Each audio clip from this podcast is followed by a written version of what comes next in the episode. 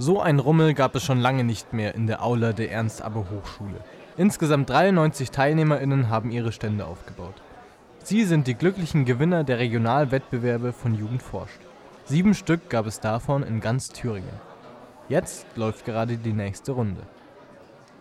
Teilnehmen konnten die SchülerInnen in insgesamt sieben Bereichen. Biologie, Chemie, Physik, Mathematik, Geographie, Technik und Arbeitswelt. Die Themen sind so vielfältig wie die Forschungsfelder. Teilweise verwundern sie auch, wie ein Wodka Energy Getränk aus der Dose. Bei Jugend forscht? Naja, das lässt sich immerhin noch verstehen. Bei einigen anderen Schautafeln sieht es aber schon um einiges komplizierter aus. Perkulation, noch nie gehört. Am besten also nachgefragt, was das bedeutet.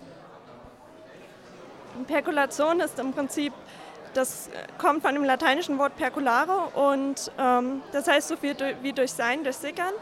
Und ähm, um das besser zu verstehen, habe ich ein Modell eines Waldbrandes zur Veranschaulichung genommen. Und ja, im Prinzip stellt man sich einen Wald vor, über diesen Wald wird ein Gitter gelegt und in jedem Gitterfeld ist entweder ein Baum oder keiner. Dann wird der linke Rand angezündet und das Feuer breitet sich über die direkten Nachbarn über das Gitterfeld aus. Das heißt, wenn ein Baum brennt, steckt dieser Brand auch die Bäume, die direkt darunter, links, rechts oder über dem brennenden Baum sich befinden. Und ähm, dann wird geguckt, ob das Feuer die gegenüberliegende Seite erreicht. Wenn es das tut, dann ist der Gitterwald als perkuliert, ansonsten als nicht perkuliert.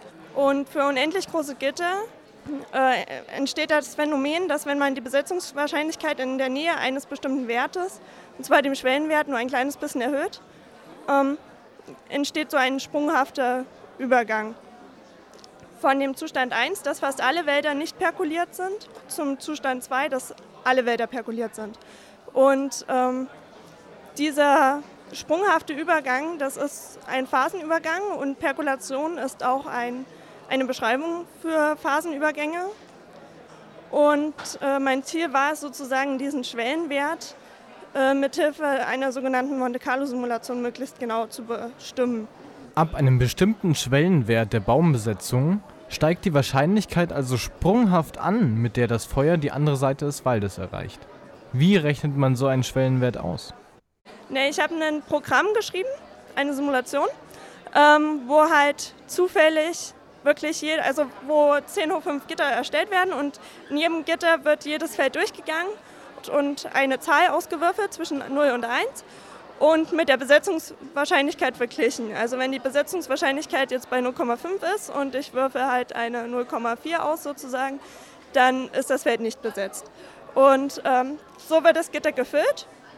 Nachdem es halt gefüllt ist, wird mithilfe von rekursiver Tiefensuche quasi überprüft, ob es perkuliert und äh, wenn es perkuliert, wird auch abgebrochen, damit einfach Laufzeit gespart wird. Und genau, am Ende guckt man halt, wie viele von diesen 10 auf 5 Wäldern perkuliert sind. Aber nicht alle Projekte sind so abstrakt wie dieses. Die Gewinnung von Biodiesel aus Mikroalgen. Das klingt für meine Ohren schon etwas verständlicher. Der Biodiesel, wie, man, wie er zum Beispiel dem E10 beigemischt wird, wird bis jetzt in Deutschland größtenteils aus Raps hergestellt.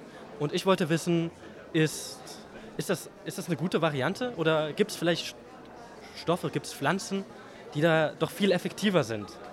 Und ich bin dabei auf die Mikroalge gestoßen. Das heißt, ich habe mich in meinem Projekt damit beschäftigt, wie ich aus diesem Algenpulver ein Biodiesel herstellen kann. Später verrät mir der Teilnehmer, dass er etwas nervös war während seines Vortrags. Zur selben Zeit, als ich mit ihm gesprochen habe, gehen nämlich die Juroren von Stand zu Stand. Alle Forschenden haben einen Vortrag vorbereitet, den sie nun zum Besten geben. Das ist der entscheidende Moment, denn die Juroren entscheiden später darüber, ob das Projekt einen Preis bekommt. Neben den ersten, zweiten und dritten Preisen gibt es auch noch zahlreiche Sonderpreise. Der Wodka Energy Drink aus der Dose hat zum Beispiel den Sonderpreis Unternehmentum bekommen. Preisstifter ist ein privater Verein, die Wissensfabrik e.V. Einen der ersten Preise hat ein Projekt bekommen, das das Vorkommen der Wasseramseln in der Rhön untersucht hat.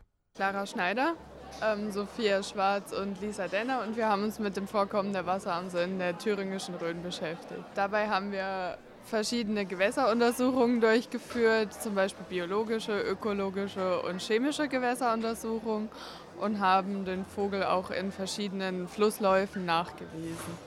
Und um den Schutz sag ich mal, zu stärken, haben wir auch selbst Nistkästen gebaut und die unter verschiedenen Brücken angebracht, um so die Bestandsdichte zu erhöhen. Eine Brut, die wir beobachtet haben, war zum Beispiel 2017 die in Diedorf. Da haben wir die Brut gefilmt, haben Videos erstellt mit Bildkameras. Also da können Sie auch eine sehen. Da haben wir immer gefilmt, wie der Vogel halt ein- und ausgeflogen ist oder wie er halt getaucht ist, wie er seine Jungen gefüttert hat.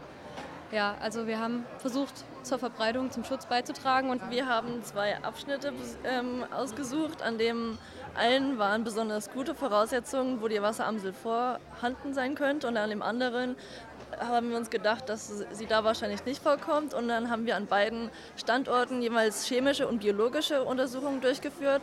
Da kam aber bei beiden Gewässerabschnitten ungefähr derselbe Wert raus, also ungefähr gut.